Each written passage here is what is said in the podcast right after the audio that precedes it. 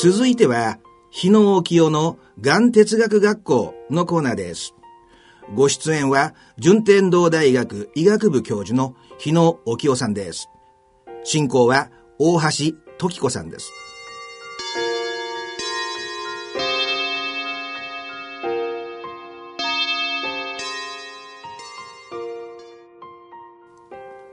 大人のラジオ日野家のがん哲学学校がん哲学外来少女ハイジに学ぶ。自己形成。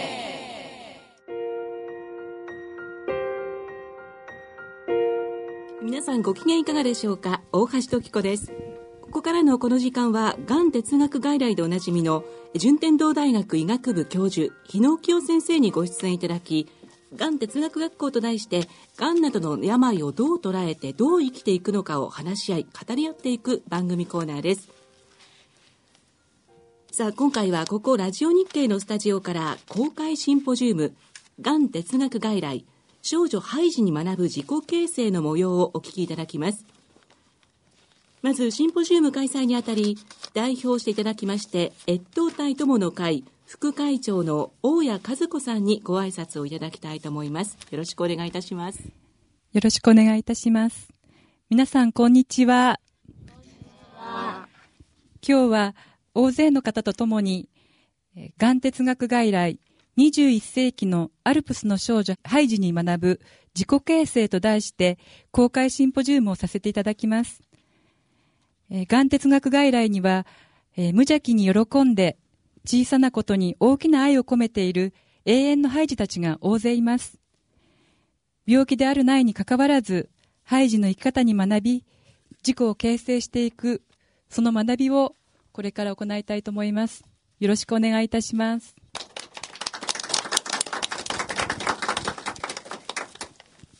はい、大家さんありがとうございました。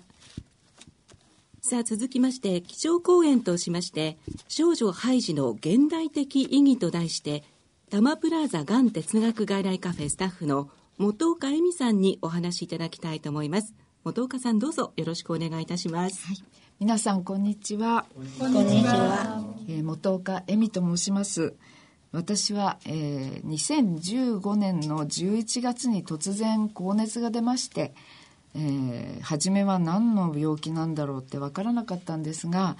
えー、2016年年明け早々に悪性リンパ腫と診断されましてでそこから2ヶ月半入院治療を行いまして、えー、抗がん剤3クールと放射線を28回照射っていう、えー、とんでもない経験をしたんですけれどもおかげさまで、えー、昨年の8月の初めに寛解というふうにお医者様から言われましてでそれから1年後の今も、えー、この通り大変元気に過ごさせていただいております。そしてあの私は入院中に昔の職場の同僚の T さんという方から「えー、日野沖夫先生という方のご著書が出てるから読みなさいと」でできれば退院したら面談もしなさいっていうふうに言われまして、えー、何が何だかわからないままにあのご著書も読ませていただきで、えー、退院後1ヶ月少しですかあの面談もさせていただきまして、えー、何かそれまであの自分の中にもそれなりに、えー、生きていく上の哲学みたいなものがあったつもりではいたんですが、えー、先生にですね、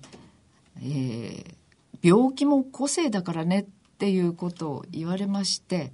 でそれまで自分ががんになった人となってない人っていう大きな線引きをしていた気がしてで自分はまだがんになってない人だから大丈夫なんて勝手に思っていたんですが簡単にその一線を飛び越えてしまった時に、えー、先生からのその一言で「あそうか個性なんだ」って思いまして。で何かそこからあの違う自分に目覚めたって言いますか。やっぱりこれからはあの何らかの形でやっぱり人様のお役に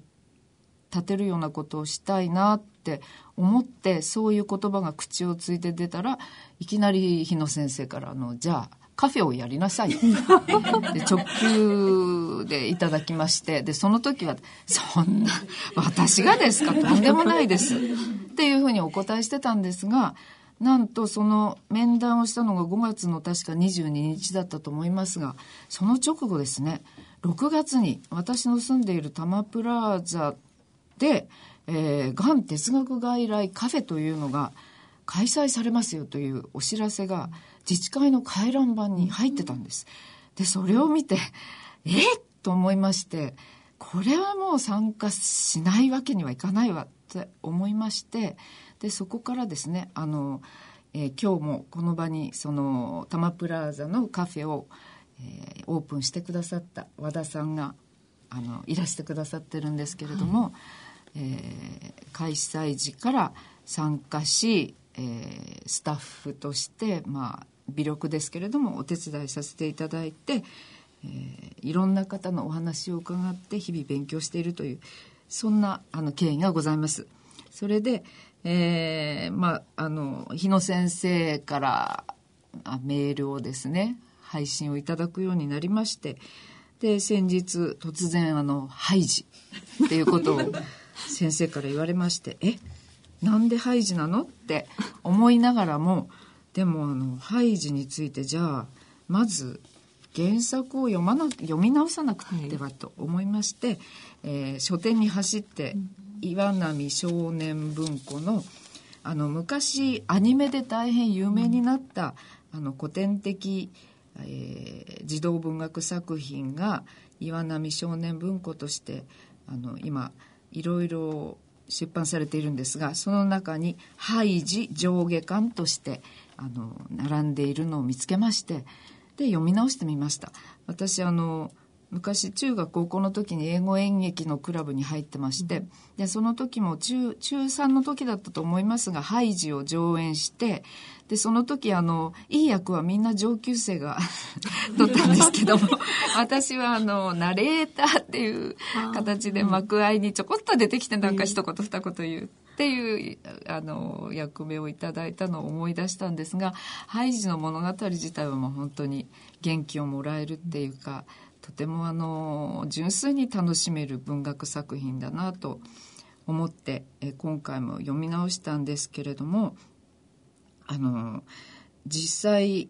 えー、作者のことは何も知らなかったんですが、えー、っとですねこの作者のヨハンナ・スピリという人はあのゲーテをこよなく、まあ、尊敬していた愛読していたという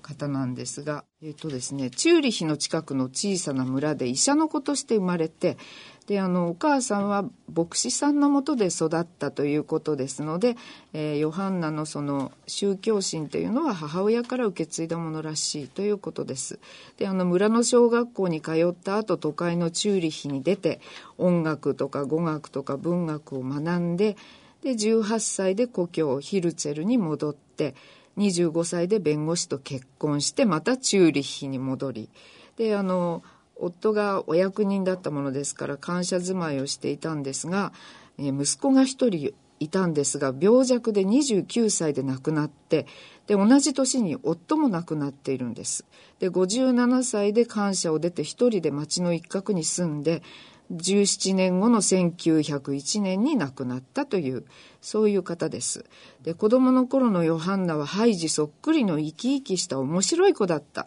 ていう、えー、親戚の方の証言があるそうなんですけれども、えー、息子さんが病弱だったせいかあるいは都会の生活に馴染めなかったからか、えー、次第に世間から身を引いて静かな目立たない生き方を通したと。という方なんですが一本毅然とした態度で一本筋が通っているといいますか自分の考えを主張するところもあったそうです。で44歳の時から、えー、小説やお話を書き始めてなんと53歳54歳の時に、えー、これが1880年81年なんですけれどもこの時に「ハイジ」という作品が出版されて大変有名になりましてえー、で74歳で亡くなる直前まで子どもの本とか大人向けの作品もいろいろ書き続けたそうです。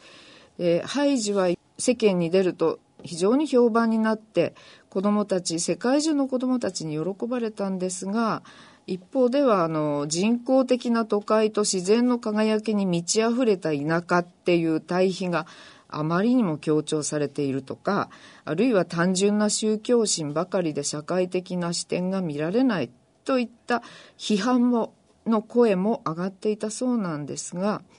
でもあの今回この岩波少年文庫を訳されました上田真理子さんという方の、えー、お考えなんですが当時とは比べ物にならないほど世界中の都市化が進んでしまった今こそ再度ここに描かれたお話の世界に浸ることの意味はとても大きいと思っている。そして宗教心と言われる点も特定の宗教への信仰にこだわらず人間の心の在り方として読む時全てを合理的に考えがちな現在こういう心の持ち方があることに気づくきっかけになるのではないかと思うっていうふうに、えー、おっしゃっています。で私もあの同感でしてあのいろいろな大人が出てきて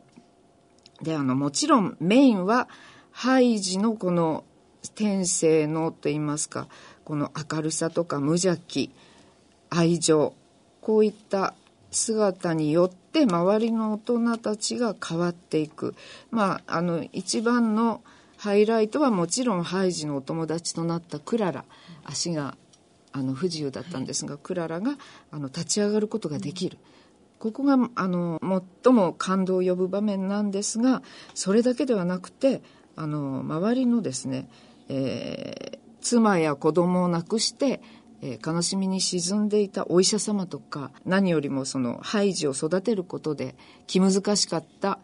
おじいさんが変わる。村の人たちとも和解する。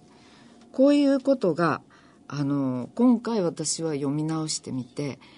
非常に印象に残りました。それからあのクララのおばあ様があのハイジの本質を見抜いて、えー、野生児だったハイジのいいところを見抜いてあのうまく字を覚えたいという意欲を沸かせてで最後にはハイジ自身があの目の見えないペーターのおばあさんに、えー、いろんなあの感動的な言葉をあの読んであげる。そしておばあさんが涙を流して喜ぶ。っていうようなそんな少女に育っていく。でハイジ自身の自己形成でもあり周りの大人たちもこのハイジの力によってそれからこのアルプスの自然の力によって、えー、自己形成してあちこちで起こったんだなっていうふうにあの印象を受けたんですけれどもそういうストーリーなんですね。で先生そもそもあの少女ハイジの現代的意義っていう、えー、演題を振られたのはどういうわけなんでしょうか？逆にあの質問させていただきたいと思います。いやいやあのさっき、ね、元岡さんが言われたようにこのヨハンナ・シュピリですかね。彼女がこよなく敬愛したのがゲーテで。でゲーテの小説で彼女の小説は自己形成小説ですからね。それが今がん哲学外来とかねがん患者とかいろんな病気そういう患者と接するとこの自己形成というのがねこう急にこう頭にねあの思い出してね。で僕の恩師が若き日にはゲーテの研究会をやってたから、まあ、ゲーテのことはさりげなく知っていたけどね。最近になってのその自己形成小説ということがもう一度頭にねあの浮かんでそしてこういうシンポジウムをね企画したらどういうわけか映画ができてね。今あの日本全国でこの実写版見られるんですよね。そうそう不思議だね。何かね自分の思いを超えてるね。先生先取りですよね。今年の1月ぐらいから「ハイジハイジ」っておっしゃり出していて。でやっぱり元岡さんと同じようになんでハイジなんだろうって思ってたんですけど。うんだからもしかするとこの時のためだね、まあ、そういうもんですね人間ね。なんか世界的にこの意識が一致していくってなんだか面白い現象ですね,、まあ、ねまあ、これがあの人類の行く道でね、えー我々の思いを超えてここう背中を押されているように思いますからね、まあ、そういう意味であのアルプスの少女ハイジという生き方が今日本人のねいろんな分野で必要じゃないですかね。どんな境遇にかかわらず自分を形成していく。人間はあの存在に価値があるからあのそういう意味ではあの自分の役割を見出すこれが人生から期待されている存在これがハイジということですね、はい、なるほどありがとうございます。もうあの私の周りにたくさんハイジがいるんだなっていうことをあの改めて発見しまして先日もあの初めて会った主人の、えーと、遠い親戚の女性とちょっと23日あのまあ一緒に観光したんですけれども彼女もとっても喜び上手。で「あの楽しかったわ楽しかったわ」って言ってくださってもうそれを聞いてあの何が楽しかったかって私あの 富士サファリパークをご案内したんですね。関西から出てらした方なので。であのなんか偉そうにあのガイド付きで 私の知ってることを適当に喋りながら車をこうゆっくり走らせたんですけどもうすごくねちょうどいい写真撮るのにちょうどいいスポットに止めてくださってねあの飼育員顔負けのねガイドをしてくださって楽しかったわって言っていただいてなんて喜び上手のハイジさんなんだろうって改めて思いました。はい、はいまあ、あの治療に当たっている患者さんたちもご家族の方もどんな状況でもその小さな喜びを探しながら生きていければそうですね。というところですよね。はい、はい。まあ、そういうハイジの一人に先生からこう指名された本岡さん。今日スタジオ初めてで今日あのもしかしてあの今までの収録の中で一番多い観覧の方々 5人数だと思うんですけどその前で基調講演という大役を大変緊張されたと思うんですが、はい、いかがでしたか？もうドキドキであのあの楽しい、はい、ひとときを過ごしております。はい、はい、で先生から基調講演のご指名があったためにこのハイジ上下巻2冊読まれ、はい、そうですそうです。それでそのあのその後で映画もやってるよっていうことを伺ったのではい。慌ててあの雨の中恵比寿まで行って見てまいりました。はいどうでしたか？あの小説と映画の違いとかってありました、うん、やっぱりあの小説の方が当然ですけれども細かく描かれていてさっきお話ししたんですけどあのハイジがあのフランクフルトの生活ではもうこのまま弱ってしまってあの山に返さなきゃダメだよと言ってくれたお医者様がいるんですけども実はこのお医者様自身もあの奥さんと娘さんを亡くされてあのとってもあの悲しみのどん底にいたっていうことを私は知らなかったんですね。で原作を読んであのこのお医者様自身もアルプスに行ってであのしばらく過ごすことによってハイジとものすごく仲良くなってフランクフルトに帰りたくないって思うぐらいにあの元気になって帰っていくんです。そういうこともね原作を読んで発見してでもちろんあの映画もそのあのアルプスの自然音実写ですからね。とても素晴らしかったんですけれども、はい、あのこのハイジの物語はご自身の治療と何か重なるところとか共通点とか見出せました？私はあの悪性リンパ腫っていう病気って言われた時に、これはちょっとただごとではないなとさすがに思ったんですがでも何かこう根拠のない自信って言いますかあのでもいやこれで負けてはなるものかというかこのまま私は死にはしないぞという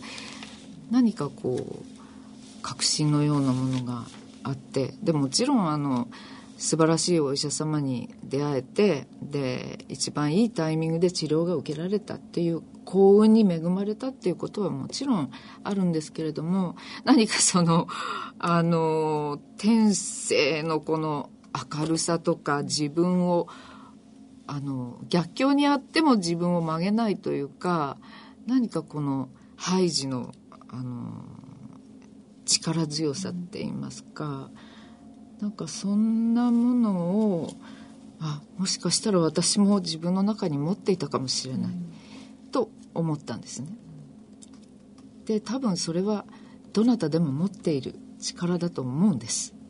でもそれをあのこの「ハイジ」という作品が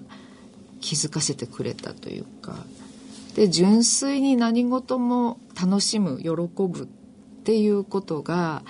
あのやっぱり人生を豊かにしてくれるんじゃないかなっていうことも感じましたしですから私はやっぱりあのハイジを見習って これからも小さなことにも喜びを見出してでやはり愛ですよね。愛は忘れてはいけないなって思っております。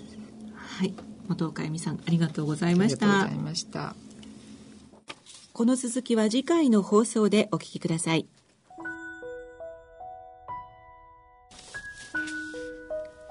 ラジオ日経大人のラジオ日野清の眼哲学学校。今日の放送はいかがでしたでしょうか。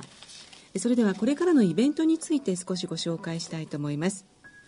まず9月23日土曜日ですががん哲学外来メディカルカフェ in 市川千葉県の市川市で開催となります。時間は午後1時から3時30分まで場所は山崎製パン総合クリエーションセンター内の2階のコンファレンスコンファレンスフロアとなります。日野先生のご講演もございます。そしてこちらハイジの映画皆さんご覧になったと今日お話を伺いましたがこちらの映画ぜひご覧いただきたいと思います。9月30日の土曜日日野先生がアドバイザーとして携わられましたうさぎおいし山際勝三郎物語が上映となります。場所は練馬文化センター大ホールにて時間は1時から4時までとなります。詳しいお問い合わせは練馬区健康推進課健康づくり係までお願いいたします。日野先生山際勝三郎の話が映画になったんですね。そうですね。まあ、その日はあの30分ぐらいトークショーでね、えー、その後上映ということですね、はい、でこの映画のタイトルが「うさぎおいしい」そうですね。あの山際勝三郎は世界で最初にがんを作った、はい、それをうさぎの耳にコールタールをね、塗、うん、って世界で最初のがんを作ったということでうさぎですけどね、はい、僕の小学校中学校はうさぎ小学校中学校だからね、まあ、廃校になりましたけどね。あの何か不思議な縁ですね。なんかリンクしている感じがしますね。はい。そしてこちら8月25日に講談社から先生の新刊本が出ました「頑張りすぎない悲しみすぎない」えがん患者の家族のための言葉の処方箋こちらはそのご家族の方向けのご本ということですがこの本の出版記念会が開催となるんですね。すね。10月の13日、はい、OCC でやりますね。10月13日。1時から4時まで、はい、金曜日ですね。金曜日ですね、はい、お茶の水の OCC の方で開催となりますのでぜひお出かけいただきたいと思います。それではここで DDO からのお知らせです。癒しと安心と人とのつながりを理念とする由井訪問看護ステーション。東京都文京区に位置する由井訪問看護ステーションは緩和医療ターミナルケアをはじめ難病リハビリ認知症の方々への心を込めたケアをさせていただいております。お問い合わせは東京03-5804-1233東京03-5804-1233までお電話ください。詳細は株式会社 DDO ゆい訪問看護ステーションで検索ください。